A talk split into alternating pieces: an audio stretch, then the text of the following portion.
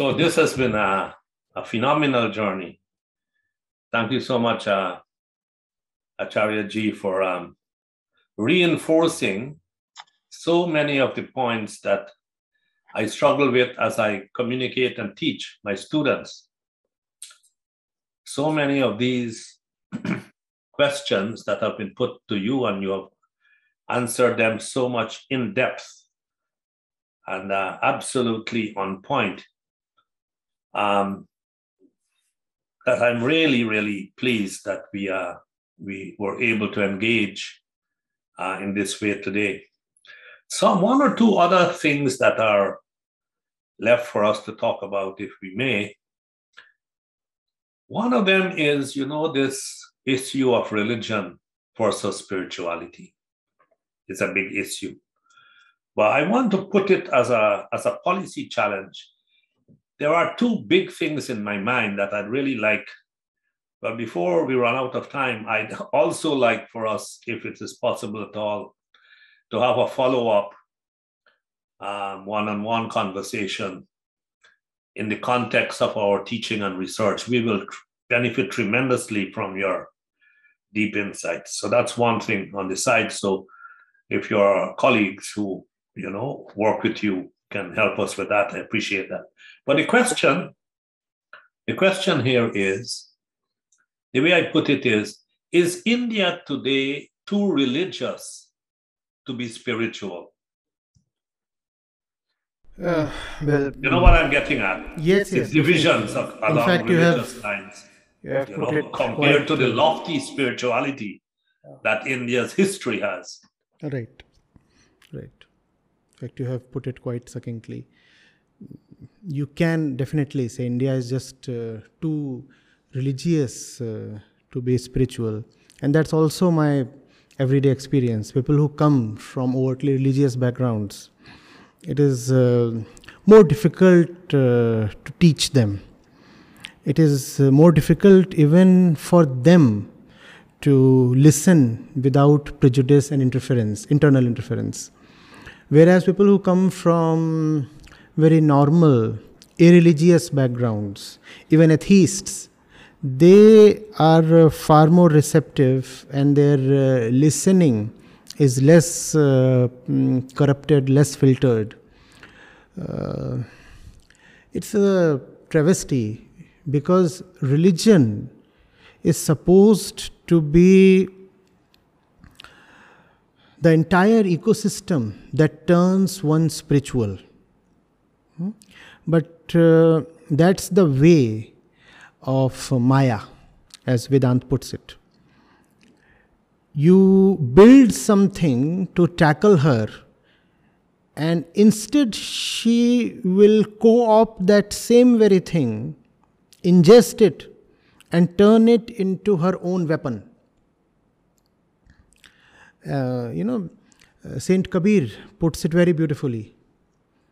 He says, You accord uh, sacredness to the water of the river, and Maya will make that water her own. You accord sacredness to the deity in the temple, and Maya will make that deity her own. You accord sacredness to the holy verses, and Maya will make those verses her own. So that's the thing with uh, frozen methods. And organized religion is nothing but a name of frozen methods, traditions, rituals. They were designed to be helpful, no doubt. But over time, they have all not only lost their efficacy, but have actually become active instruments in the hand of Maya.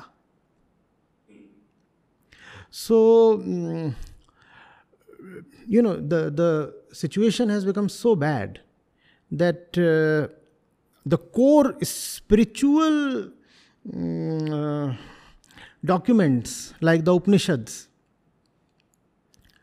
people ha- have, have turned to reviling them, actually putting them aside and denigrating them so that they can continue with the rituals and beliefs that they call as religion. So, for example, if people are indulging in something utterly stupid, and I ask them that this that you are doing, is this written in Gita? They will say, oh, the Gita is not all that important. We have other books as well. And even if it is not written in Gita, it's a ritual we follow, and our rituals, huh, that's uh, what's implicit in what they're saying. Our rituals are more important than Gita. No, that's utterly shocking. I ask them, yours is, when I'm talking to Hindus, let's say, yours is a Vedic religion. And this that you are doing, is it sanctioned by the core of Vedas, which is Vedant? Does Vedant sanction what you are doing? They will say, No, we don't care about Vedant. We haven't even uh, read what the Upanishads say. But this is what my fathers and forefathers were doing. And that is what is more important. This is what we call as religion. Huh? So, this kind of uh, cultural nationalism is emerging. Not only nationalism, cultural jingoism of all kinds, of which one manifestation is nationalism. And uh, religion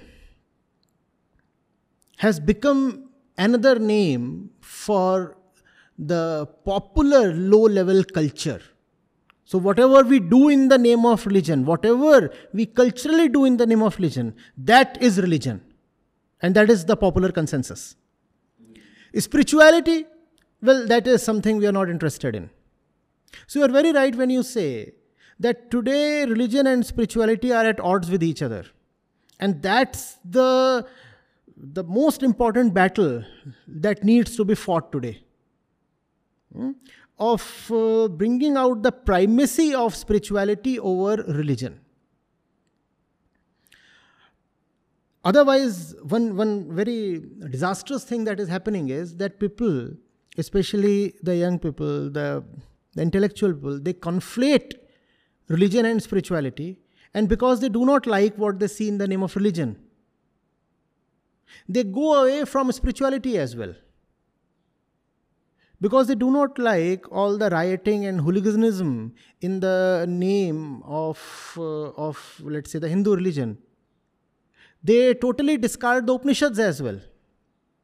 Because they do not like the caste system that's prevalent in the, in the Hindu fold they would discard the Bhagavad Gita as well. My question is Are the Upanishads or Bhagavad Gita or Brahma Sutra or Ashtavakra Gita, are they talking of the caste system? In fact, they are actively saying in so many words that caste system is bogus. You have an entire Upanishad dedicated to discarding the caste system. And yet, there are big sections uh, who are uh, discarding spirituality because spirituality appears to be affiliated with religion. Hence, this distinction needs to be very clearly made. Hmm? That the religion uh, that these people are practicing is not religion. In fact, they have sabotaged the word religion. And this word needs to be liberated from their fold. Hmm? Otherwise, there needs to be a new stream, and that's what the Buddha had to do because the priestly class of that time had totally monopolized religion. Therefore, he had to come up with a new stream of his own, which was nothing but essentially the spiritual core of the existing religion itself. That's right. But he had to give it another name because the existing religion had been totally monopolized. Maybe that is the need of the hour. Either refinement from within or an outgrowth outside. I would prefer an inner refinement. Uh,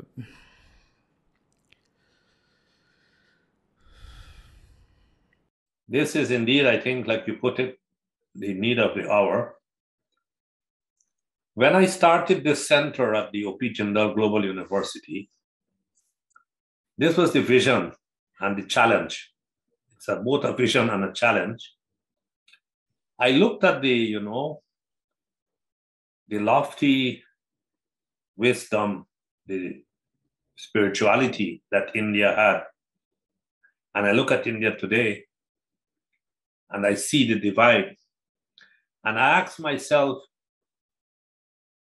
one, we have to find a way, and uh, and I, I hope if we can join forces with other like-minded people and organizations, we have we can hopefully make some progress. But a bigger, more positive question that comes to my mind is can India lead a new renaissance in the world, building on its lofty philosophy, essentially Advaita Vedanta, and lead us to a new way of doing economics, a new way of politics, a new way of public policy to a world that will be the world so many of us hope for and if not us at this generation, our children hope for. You know, a world with more equity, sustainability, prosperity, uh, less conflict, and so on. That world. My hope is that the answer to that question might be yes, but I might be completely wrong. I'd like your thoughts. You see, India is just just too big, and therefore I'm afraid when we say, can India lead a revolution? It becomes a bit uh, uh, hazy because India will contain just so many diverse, even opposing elements and streams at all times. We are talking of 1.4 billion people. Maybe there would be awakenings within India, forces from within, streams from within that can mm, uh, show the way to the entire world. But uh, but as a patriot, if I imagine a situation where the entire Indian political country has awakened I, I find it difficult. Still, we can have uh, uh, we can have uh, powerful mm, movements of awakening starting from within India. And I hope that first of all they get success within India. But what I realistically see is that even if such a movement starts from within India, it has a greater chance of succeeding abroad. Because, as you said, India is just too religious.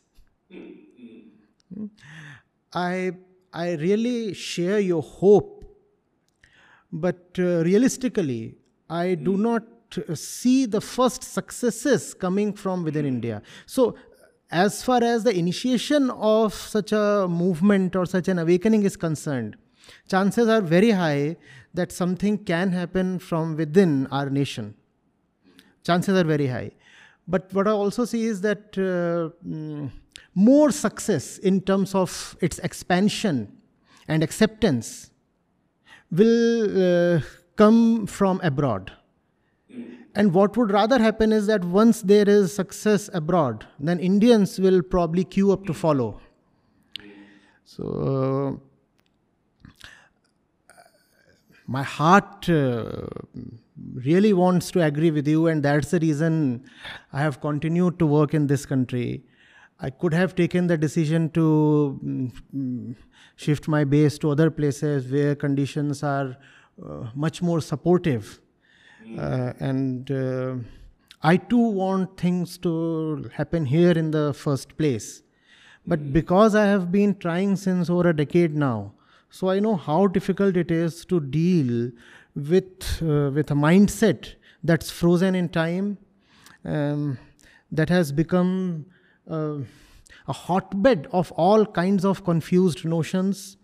And uh, not that abroad it is going to be much better, but uh, at least the the Renaissance uh, destroyed some of the most uh, stupid beliefs there India never had a renaissance of that kind.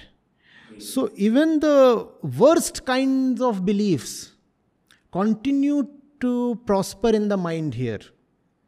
And fighting those beliefs is not only mm, tiring, also feels humiliating, you know. You feel all right and you feel encouraged when you fight a worthy enemy, how do you feel while fighting uh, a belief that says that there are seven ghosts that live on this particular uh, tree? And if you do not please them, then, then, then your kid will die. Now, now, this unfortunately is not a joke.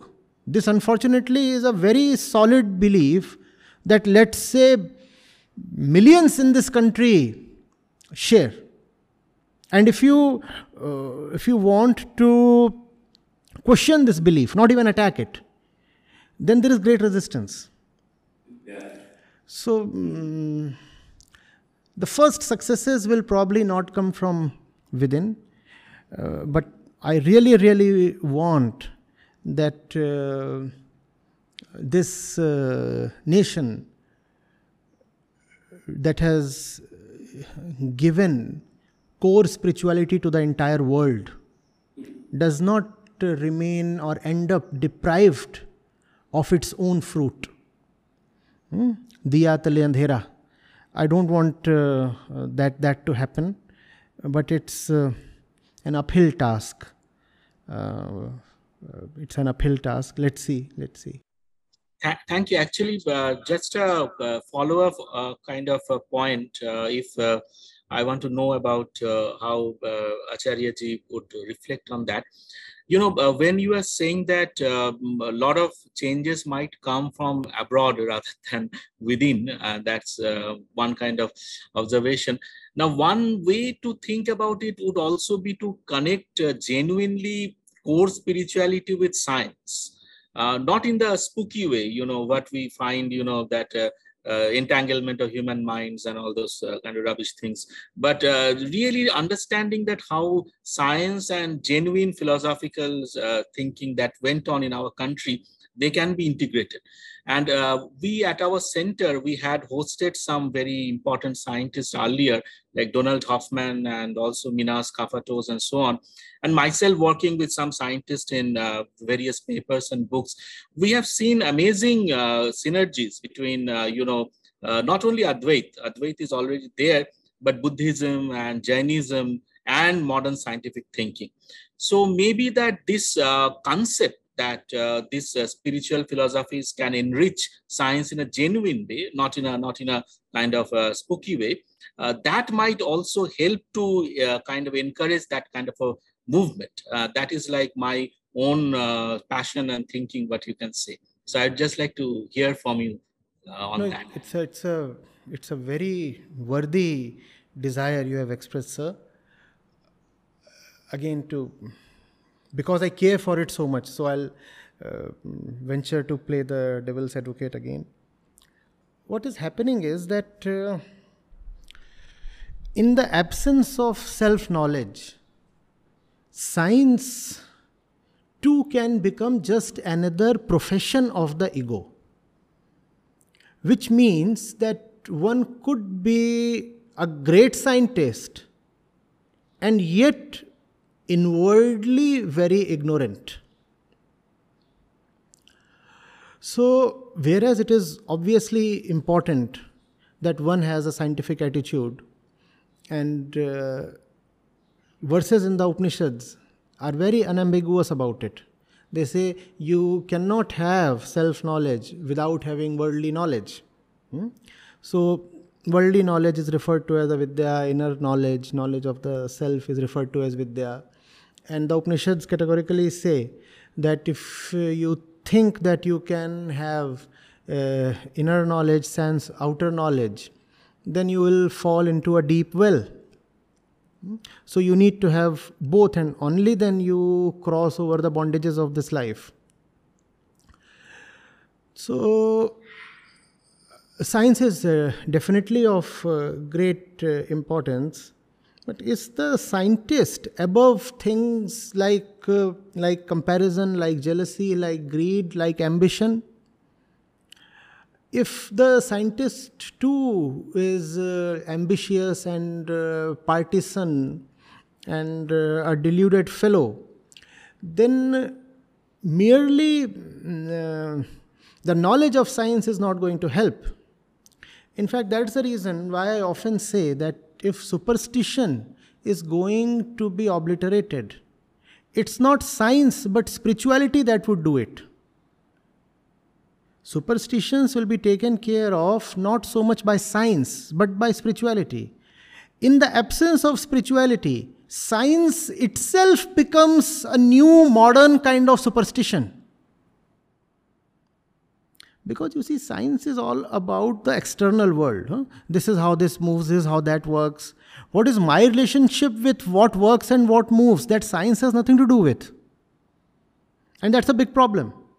You may know everything about what this wall is about and all the elementary particles inside it, and you may know the quarks and string theory and everything. But do you know what your relationship with all this is? Do you know who the experiencer of all this is? Do you know who is the one who is experiencing and storing this knowledge? And therefore, do you know who is the one who is going to use this knowledge?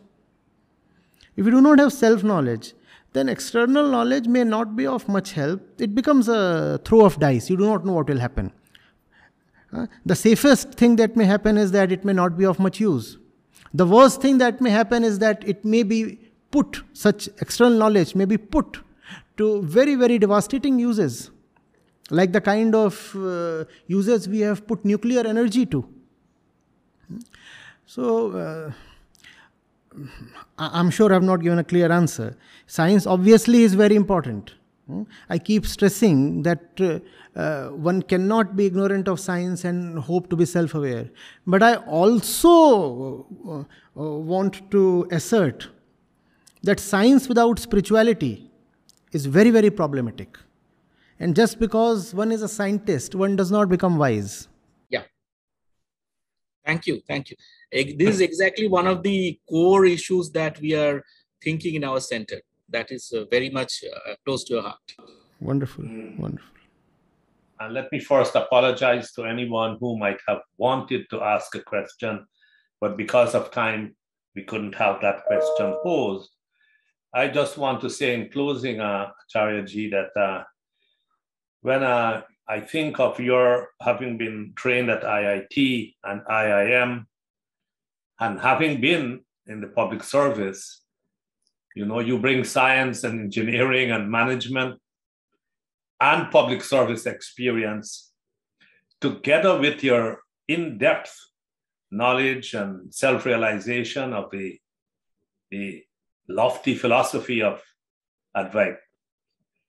We could not have uh, wanted anyone more erudite than yourself to engage with us this evening. So I want to thank you very much for taking the time. I know you are your time must be in great demand. I want to acknowledge the fact that you took the time to engage with us. And we want to, in closing, like my colleague Sudip Patra mentioned, we have a few concrete ideas where we believe we can benefit tremendously from a ongoing partnership and relationship with your foundation and yourself. We hope you will agree to that, uh, in, even in the midst of the great pressures on your time. And we would follow up with uh, Dr. Chatterjee and, and others to make the link uh, and seek your guidance and inputs because we share the same goal here. It's exactly what you are setting out to do, that we are setting out to do. And our comparative advantage is within a university system. And we are going to be very happy to put that advantage at your disposal. There are also, of course, as a university, many disadvantages. And we hope to overcome that with a kind of partnership that we can have with your foundation.